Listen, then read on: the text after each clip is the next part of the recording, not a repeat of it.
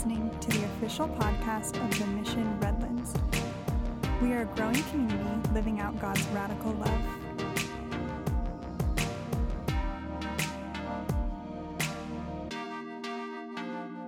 Amen. You may be seated. Uh, I guess I don't have to preach because Faith just brought it, man. You guys give it up for that authentic moment. Thank you, Faith. It's so powerful to be reminded, like Faith was saying, that, um, you know, God's grace is both for when we don't measure up and also to empower us to be the things that we cannot be in ourselves and how He slowly transforms us into more and more godly men and women. Uh, such a powerful reminder and such a moment of vulnerability and, and faith. I, again, I just want to thank you for that. Um, so, as I said uh, earlier, Pastor Jason and uh, some of our other mission members are currently in Spain uh, serving missionaries um, by providing uh, child's care while they are at a conference. Uh, that is, the missionaries, they're, they're, meeting at a conference and they're uh, preparing for the next season. Um, and so the, the mission has gone over there to just do a small but amazing and powerful part, which is uh, to care for the kids of the missionaries, and at the same time also to provide worship. Uh, they're having an awesome time over there, uh, but they're also serving, and so keep them in your hearts and prayers. My name is Ricardo, uh, technically Ricardo Cordero, technically Ricardo Ricardo Cordero Soto. My mom always reminds me that that second last name needs to be there. If not, I can see the chancla coming from Puerto Rico all the way to hit me remember that's your last name. um, anytime she sees it not displayed anywhere, she's like, Tú eres Soto también, you're a Soto too, you know. Um, and uh, I'm. Uh, I am a math professor at California Baptist University, and the reason I mention that is because it has to do with a little bit of a story that I'm going to share. Um, and, and when we dive into the sermon in the scripture, it might look like the story is not related, but then we'll see, I think, hopefully, how it ties in. Um, I, uh, I'm, of, of course, I'm a math professor, which means I, to be a math professor at a university level, you usually have to get uh, a graduate degree, uh, typically a PhD. And so I had to do that. And trust me, it doesn't mean I'm smart. It means I worked very hard and lost hair and did a lot of things uh, uh that, um, yeah, really cost me. Carlos is like really enjoying that. I just made fun of my bald head. Thank you, Carlos. Um, now, here's how the journey started for me. I had a I had an, uh, an influential high school professor. His his name was uh, Medina Rivera, Francisco Medina Rivera, and he was a just a powerful teacher. Uh, he he still is to this day, though he's retired. Um, and he influenced me in such a profound way, not just because of the fact that he was good at math, but uh, how he inspired others that really didn't care about academics, that didn't care about math, to believe in themselves. Students that have been told their whole lives that they weren't smart enough and that they couldn't do well enough. Uh, he inspired them to be better. And so at some point, I realized I, I wanted to be able, in some small capacity, to at least mimic what he was doing. Uh, but on the side, I, I always thought of Medina Rivera as this professor that knew so much math and so there was a part of me that just wanted this knowledge. I want to know as much math as possible. This further uh, developed because in undergrad, still back in Puerto Rico, uh, I had a professor. Um, he, I mean, he has an American name because he was from the states. He's from, uh, he was from St. Louis, Missouri, and New Mexico, one of the two. Uh, his name is uh, Martin Engman, and uh, he, um, he, he was highly influential in my life as well uh, because, well, the way he treated me, um, the way he treated me as a student, he never he never allowed me to feel like I was a lesser person. He never used the pedestal of being a professor to kind of diminish me in any way. On the contrary, he always brought me up, even though I was just this lowly student that didn't know much at the undergraduate level, even. Um, and so, again, I saw this guy that knew so much math and my goal was one day I'm going to get a PhD and I'm going to know not all math, but most of it. that was that was my naive thinking. I'm going to learn not all of math, but most of it. Um, and so I kept this idea in my mind that at some point I was going to like become this like really big head of mathematics that knew so much math. Um, and so quickly, when I got to grad school, by then I moved to Arizona State University. I get to grad school, um, and the first semester I get crushed. First, I realized that there were other students that were far more advanced coming in their first year of graduate school than I was. My first midterm score uh, in my first semester in grad school was an 8 out of 40. Uh, I cried all spring break. I watched Lord of the Rings, the whole trilogy, and I got over it. But you know that, that helped me feel better. Um, but it was it was definitely a, a check of reality because here I was aspiring to know all the math in the world, uh, and then uh, I'm I'm already behind so many other talented mathematicians. Um, and so the, the, the journey continued and, and things took a different turn. I wanted to work originally in, in one area of mathematics, and then I ended up working in another just because life takes turns. You plan things and they change. Um, I wanted to go back to Puerto Rico to work there, but things changed. I met my wife. She's a, med- uh, she's a medical resident. She's right now at the hospital. Um, and so we stuck around here. Um, things changed. Um, and, uh, but the, the only disappointment I really had was um, at some point I realized there's so much math, no one knows all the math, and I will never come even close to knowing a little bit about all of the math. Because, for one, it's constantly changing. Um, there's, there's active fields of research. My mom always laughs at that. She says, Research in math two plus two is four. Like, what the heck are you researching? There's never going to be a new result in math. I'm like, Mom, it's a little more advanced than that, okay? It's slightly a little more advanced than that. Um, you know, and, and so it's ongoing, it's never changing. And what, what eventually I realized, you know, because at first, at first it really affected me because I had built up so many years in my head this image of who I was going to be, like this like this guru of mathematics, right? And still, my students see me this way, right? Um, but what I realized is that when you become an academic, when you get a PhD in, a, in a, certain area, um, you're becoming a student for life.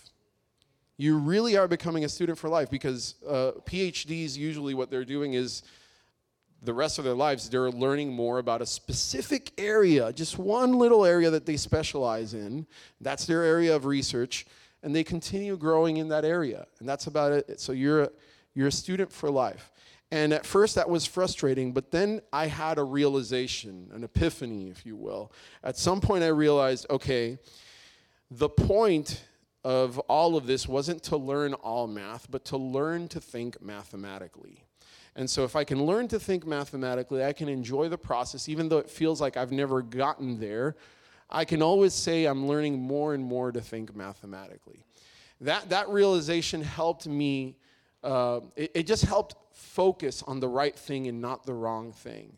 So, for so many years, the moral of the story is I missed the point and I didn't enjoy uh, being a mathematician the point is, you're a mathematician no matter what age you are, no matter what level you are. You're a mathematician because you're at some level familiar with some simple math puzzle to one that's very advanced. And I should have realized that earlier and enjoyed it. So I missed the point. And sometimes we miss the point. We're going to come back to that, to that moral of the story at the end of the message. So, this is going to seem like a totally like weird segue. In fact, the segue as it moves is going to like crash because it has no connection whatsoever. But uh, I recently asked a lot of my friends, a lot of my church mission friends, uh, to share, um, and and other friends, just what what are some of the problems that get in their way in the way of their happiness. What, what are some of the things that get in the way of our happiness, of our daily happiness, or of our daily joy? I, I think joy is a better word.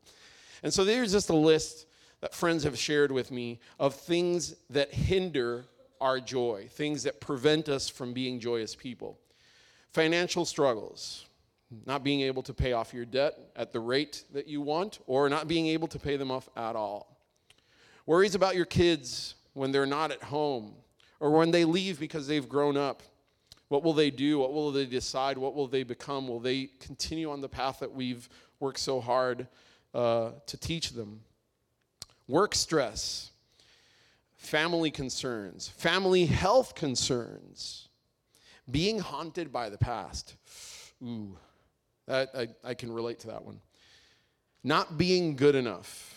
Fears of not being good enough. Uh, not, not a good enough parent, not a good enough employee, not a good enough husband, not a good enough wife, not a good enough son or daughter. Being too busy, grieving lost ones, the grief, which is normal, but the, the, you know, it, it, it, in a sense, we grieve and, and there's a phase to it, but at the same time, it sticks with us. There's a part of it that's always there. We're always grieving. Not having enough time for other things that we want to do other than work and just the basic everyday activities that a family does. The fear of not being, again, good enough, it came up a lot. Not being a good enough father, mother, wife, or husband. Not being a good enough provider. Not just you know, and this, this one comes from men. Men fear often, oh, am I good enough provider, not just financially, but am I a good enough provider? I, this came up in, in, in, the, in this little survey I did, in house survey. Am I a good enough provider of emotional support to my family? Am I a good enough provider of all these different things that we're concerned about? Um, providing to our family the emotional support, to our kids, to our spouses fear of being average. This list is just the tip of the iceberg, but as you can see, there's a lot of things that get in the way of our daily joy. I, I have a list of my own that's it's, it's an appendix to this one. It's a, it's a long list. We worry, we worry, we fear, we stress over things that sometimes we can control a bit, but for the most part, we can't control. And so, the, my goal today as we dive into scripture now is to ask ourselves how can we deal with those obstacles to our joy?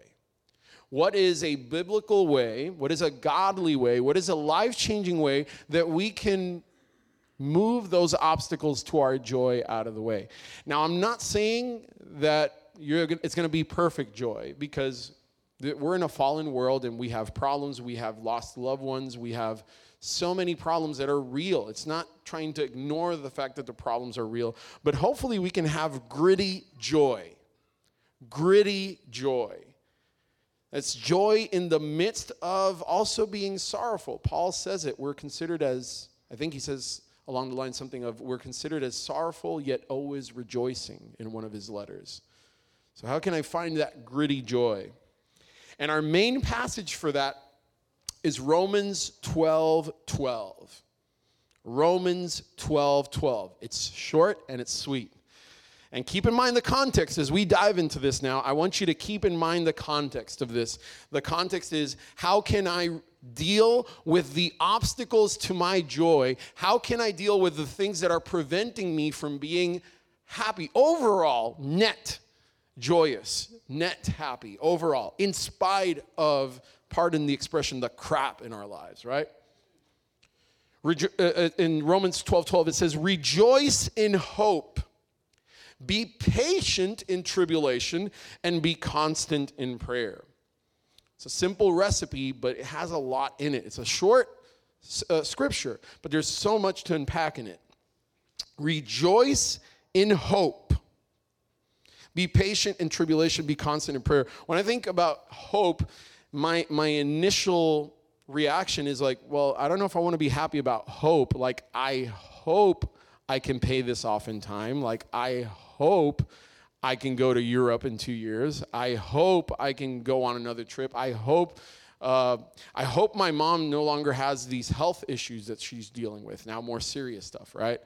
Um, I hope I, I can help people that I care about in my life financially. I hope, and the list goes on, right? I hope the alarm goes off for that car. I hope, be patient in tribulation. Be constant in prayer as the alarm continues. Not today, Satan, not today.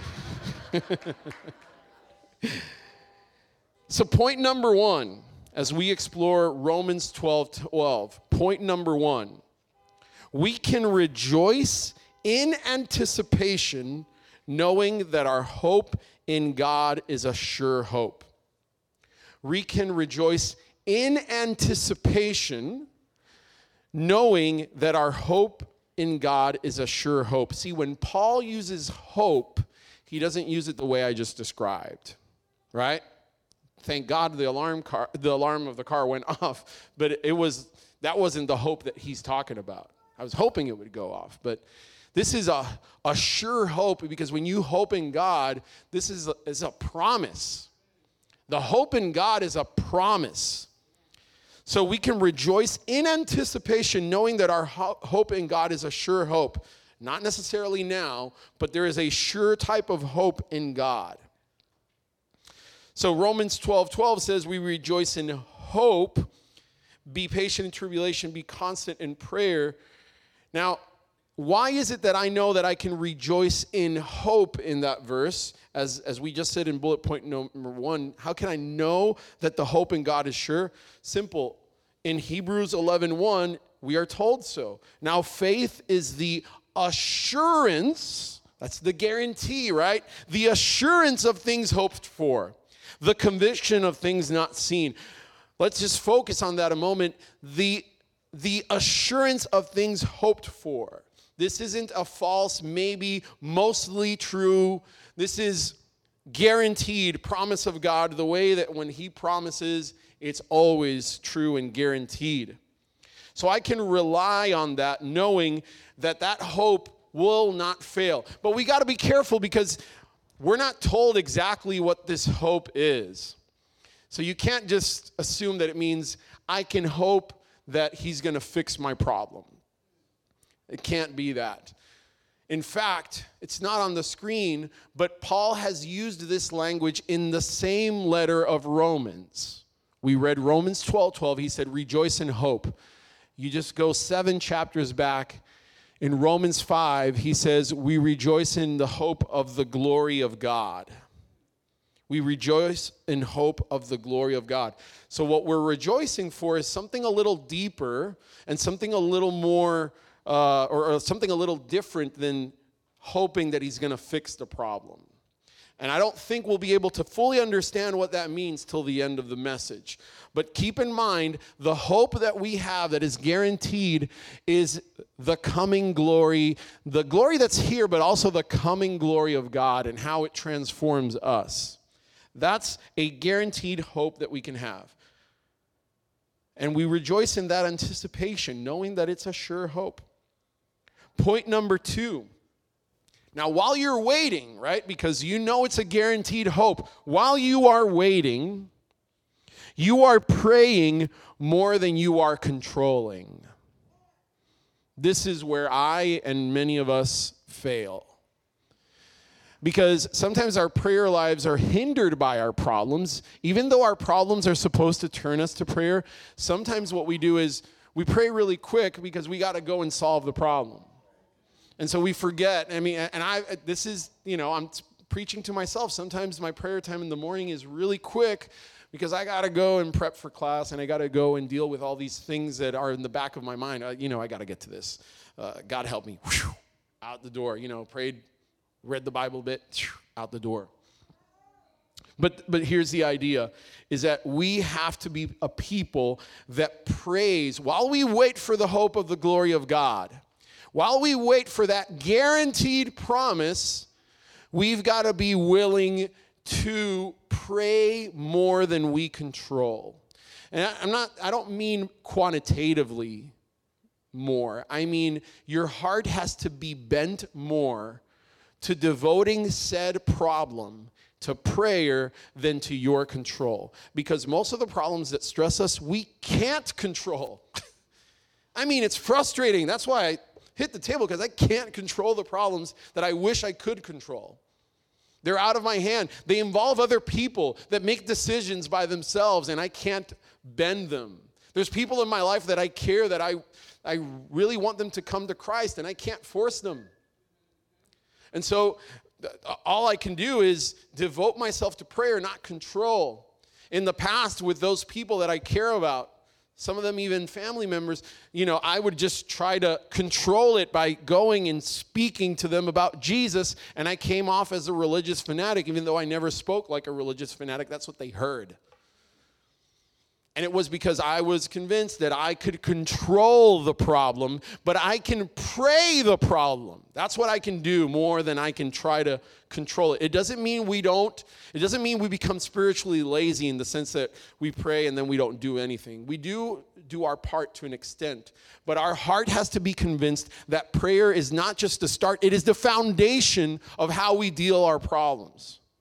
It is the foundation. I have to be a person that prays more than I control, not quantitatively, but my intention, my thoughts need to be more geared towards how God is sovereign, how He can control things, versus how much I can control.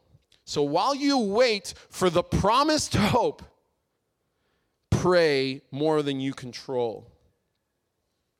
This is so true. It's not just in that Romans 12 12 passage. 1 Peter 5, verses 6 through 7.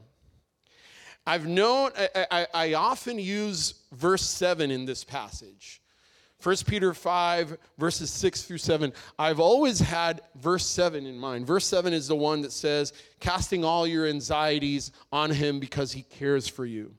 Well, it so happens that when you when you know when you do a little bit of the exegesis of what the author intended, verse six is really where uh, where where the issue is. In fact, this is a note, a commentary on the ESV Study Bible about this passage. It says the participle casting modifies the main verbal phrase "humble yourselves." from verse 6. Worry, in other words, is a form of pride because it involves taking concerns upon oneself instead of entrusting them to God. So, when we try to control more than we try to pray the problem, it is a form of pride. See, what we do instead is we trust God as the loving Father that He is, knowing that He knows what He's doing, though sometimes I don't understand. But we trust in that. So please understand, as that passage says, in order for me to deal with a problem, I have to be willing, while I wait for the hope that's guaranteed, to pray it more than I try to control it. Because it's a form of pride to try to control it more than how you think God can deal with it. So while we wait, we can rejoice in hope. This is the anticipation of joy. But there's a key issue, right? There, when, I, when I wait for something to happen, here I am waiting for the coming glory of God. Yes, I can rejoice knowing that at the end of history, there's going to be a happy ending where the body of Christ is with Jesus and there is no death, no hurting, no pain, nor suffering. All that is gone. But Lord, how do I deal with my joy now? Like, sure, I can get excited about that. It's like when, when my wife and I went to Italy, um, there was a little bit of, Joyce, uh, of joy, rejoicing. I don't know what Joyce is. There's a little bit of rejoicing when I'm on the plane because I'm like, yeah, I'm going to Italy. So I'm anticipating the promise. Well, if the plane doesn't crash in the ocean, right? but I'm anticipating the joy of being in Italy. But that doesn't change the fact that I'm in an airplane like this, and that the guy next to me, his head has fallen on my shoulder, and he's mouth breathing as he sleeps on me. Like, I'm still not fully joy, God. Like, yes, I know I'm celebrating. I can, I can visualize it. I can see it right now. I'm so happy I'm going to be in Italy, right? Like, this is going to be awesome. But this is still a reality here. And it's funny when I think about, like, in simple terms like that, but we have real things that are affecting us today. Like, we have people that we care for, that we've invested our lives into, and that they've not necessarily corresponded to that. We have sickness, sickness in our own lives and that other people are experiencing. And even though I know that one day there's not going to be any sickness and no pain, my family member is still sick right now. They're still suffering right now. That person that has cancer has to throw up every time they go to a chemotherapy session. That's a reality. So, how could I possibly, Lord? Okay, I get it. I'm anticipating. I know you're going to fix things, make them all right. I know that's coming. How can I experience gritty joy now? Because I can't change the fact that I am mourning some of these things. In fact, it's biblical to mourn these things. So, how can I have gritty joy? Joy in the midst, joy that's now and not just anticipation. Because that's a good joy to have, but I need something else something more foundational. So, point number three, and this is where the story that I started with, my math journey, kind of connects. It's this realization, point number three. The root of our joy in the now, right? Not the anticipation joy. The root of our joy in the now, today, now, is not what God can do for us. It's not what He can fix now. The root of our joy now is God. He is the root of the joy. My joy is not in what God can do for me, though that's certainly part of it. It's not just that, it's who He is in my life. The root of the joy now is who God is to you. And only a person that's tasted the grace of God can understand how this can be a joy that's gritty, a joy that's beyond circumstance. It's not that this other stuff that's happening doesn't hurt, but there's something that's better than the hurt. There's something that God has done for me and that He's doing in me that can overwhelm the hurt. It's not going away, it's there. But I mean, Christ did this. Christ went to the cross, he, he saw it as joy. For the joy set before him, he endured the cross. Like anticipating joy. But there was joy in his obedience to God as well. Did he suffer? Yes, that was real. His suffering was more than physical, it was carrying the weight of our sin, receiving the anger from the Father for our sins. That's real. And it was there. But there is joy in what he did. Gritty joy. The root of our joy in the now is not what he can do for us, it's what he is, who he is to us today. That's the, the epiphany. Like when I was in my math journey, I, I kept thinking the, the end joy, the culmination of it all is I'm going to know all this math. No. The, the joy is in the now, in the fact that I am a eternal learner of math. Well, this is true when it comes to Jesus. It's not what he can fix right now, though he may it's what he's already fixed. it's what he's already fixed.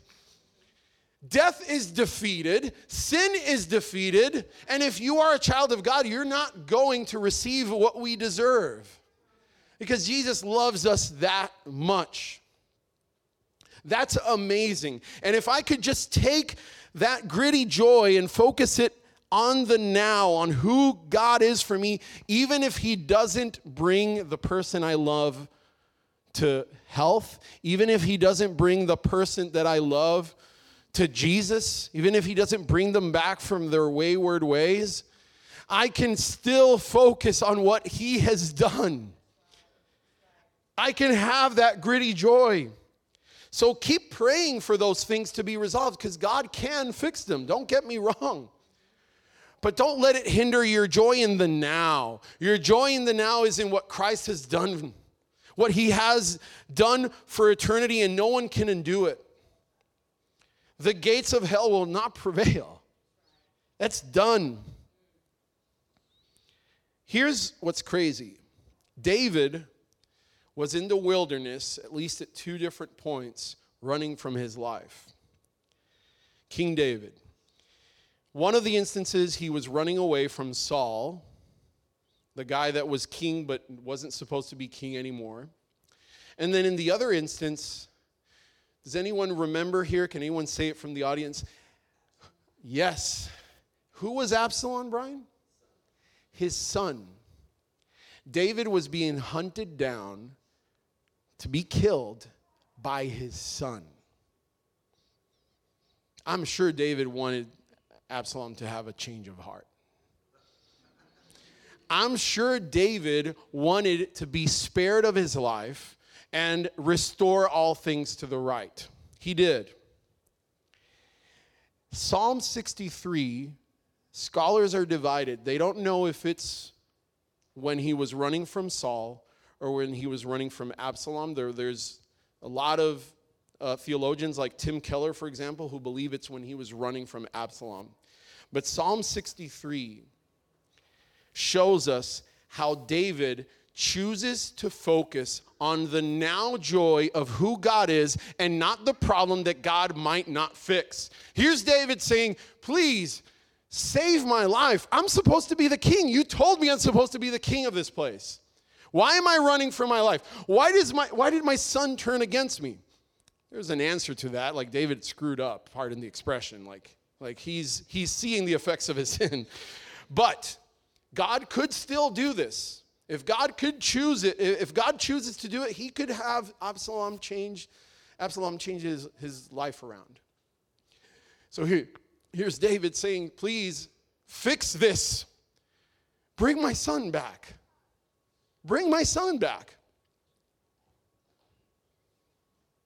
But David, a man after God's own heart, in Psalm 63, realizing or thinking, he didn't end up dying, by the way, but thinking he's probably going to die at the hands of either his son or the king of Israel, after him supposing to be the actual king, here's what he says Psalm 63, let me make sure, yes, verses 1 through 3.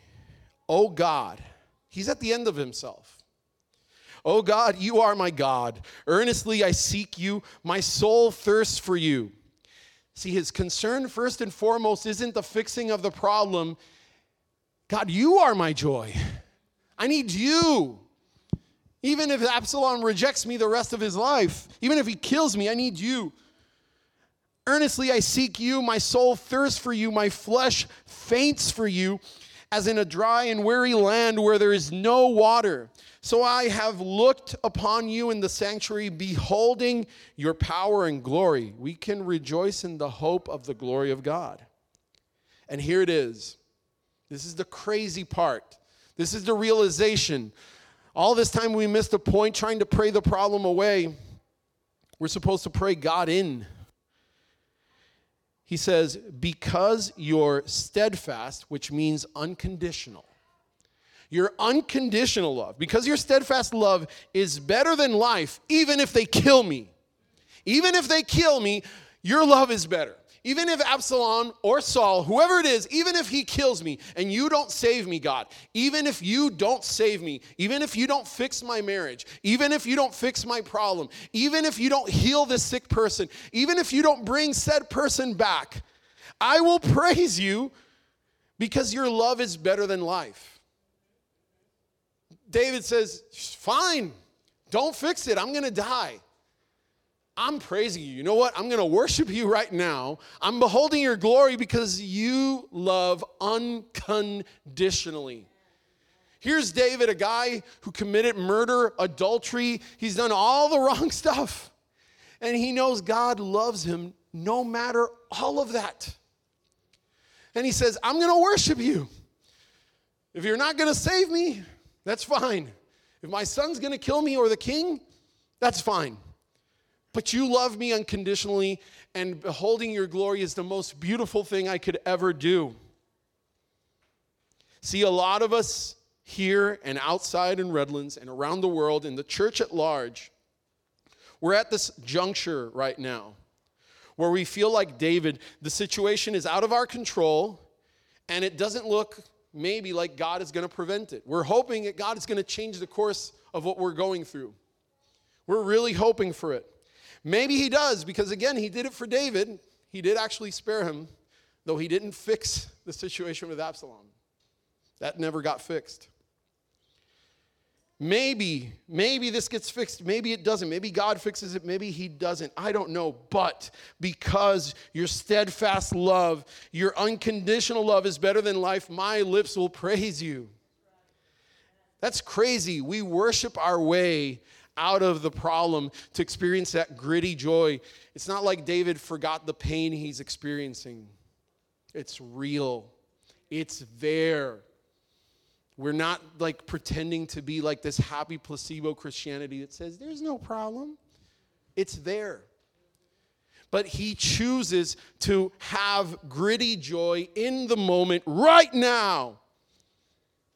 In Psalm 18, David, or, the psalmist does this again. I love you, O Lord, my strength. The Lord is my rock and my fortress and my deliverer, my God, my rock in whom I take refuge, my shield and the horn of my salvation, my stronghold. Focus on who God is for you, not just what he can do for you. Focus on what he has done for you, guaranteed. Done. I think this is why Psalm 23 is a great example of how you can incorporate prayer in uh, gritty joy into your prayer life. Psalm 23 is a great example of someone that's in the valley of the shadow of death and still is comforted by God because he has God alone, even if it doesn't get fixed. The Lord is my shepherd, I shall not want. That's like saying, The Lord is Jesus is my shepherd. I don't need anything else. He makes me lie down in green pastures. He gives you peace. He gives you, he replenishes you. He leads me beside still waters. He restores my soul. He leads me in the path in paths of righteousness for his name's sake. Even though I walk through the valley of the shadow of death, I will fear no evil, for you are with me. Your rod and your staff, they comfort me. See, He doesn't take us out of the valley of death, He's in it with us. You prepare a table before me in the presence of my enemies. You anoint my head with oil, my cup overflows. He's in the valley of the shadow of death, but he's overflowing. Surely, surely goodness and mercy shall follow me all the days of my life, and I shall dwell in the house of the Lord forever. There's that anticipation joy what's going to come to be. You will be in the house of the Lord forever with the one that gives you value, meaning, purpose, satisfaction, eternal love that's not depending on circumstance. He gives you all those good things and more. He gives you beauty, He gives you glory, He sits you in the heavenly realms with Him. He calls you a royal priest. You're a child of God. Jesus says something crazy in John 17. He loves us the way he loves Jesus. Woo. Check that out. It's in John 17. Like that is steadfast love. We don't deserve the love that the Father has for Jesus. We don't deserve that. But his love is steadfast and it's better than life.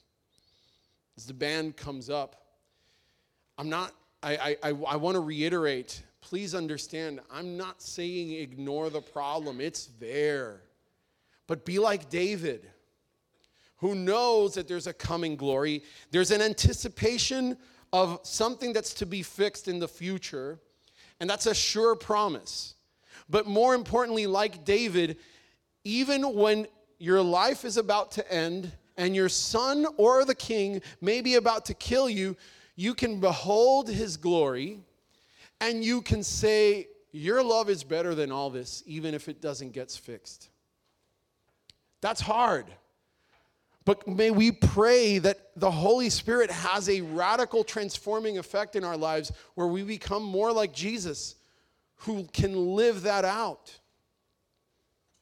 We can't, but in His power, in His mercy, in His grace, we can live that out. So, as the ushers prepare the tithes and offerings that are about to come down, I want us to move into a time of prayer.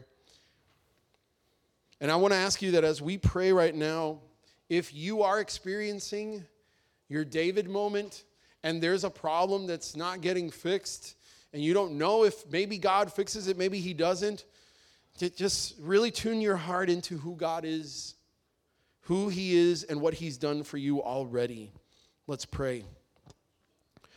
Father, uh, our problems are real, and I know that you, you, you even teach us to be sorrowful yet rejoicing. They're real, so we, we do feel sadness. We do feel hurt. They involve either ourselves or people that we love dearly, people that we've invested our lives into. They involve sickness.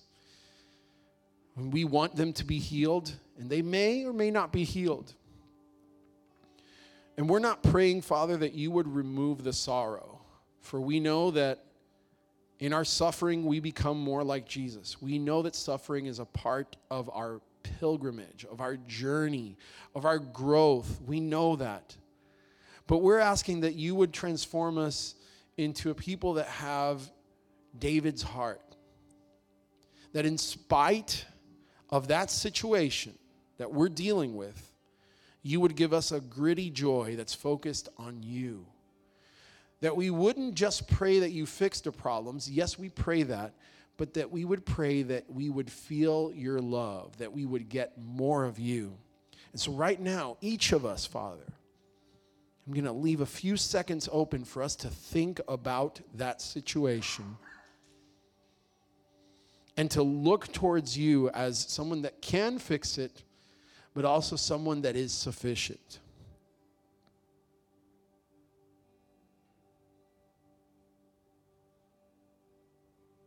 Give us peace, Father. Gritty joy, sorrowful yet always rejoicing. May we rejoice in the hope of the glory of God.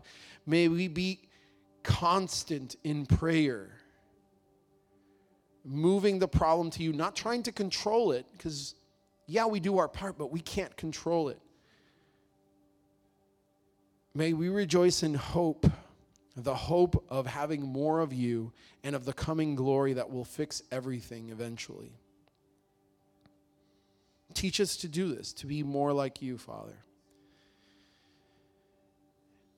We pray all of this as uh, ushers come forth, and we ask that now for the tithes and offerings that they would be an opportunity for worship.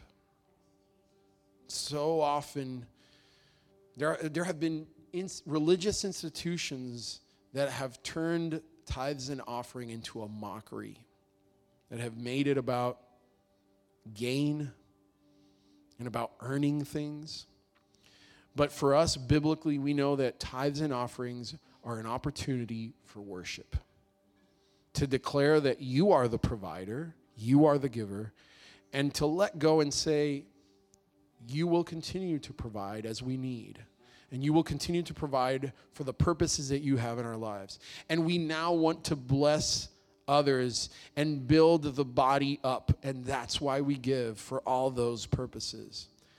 May the tithes and offerings, Father, miraculously be multiplied for the sake of your kingdom and nothing else.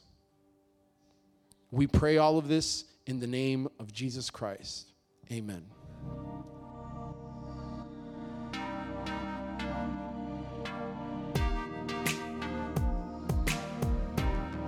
You are listening to the official podcast of the Mission Redlands. For more information, visit us at themissionredlands.com.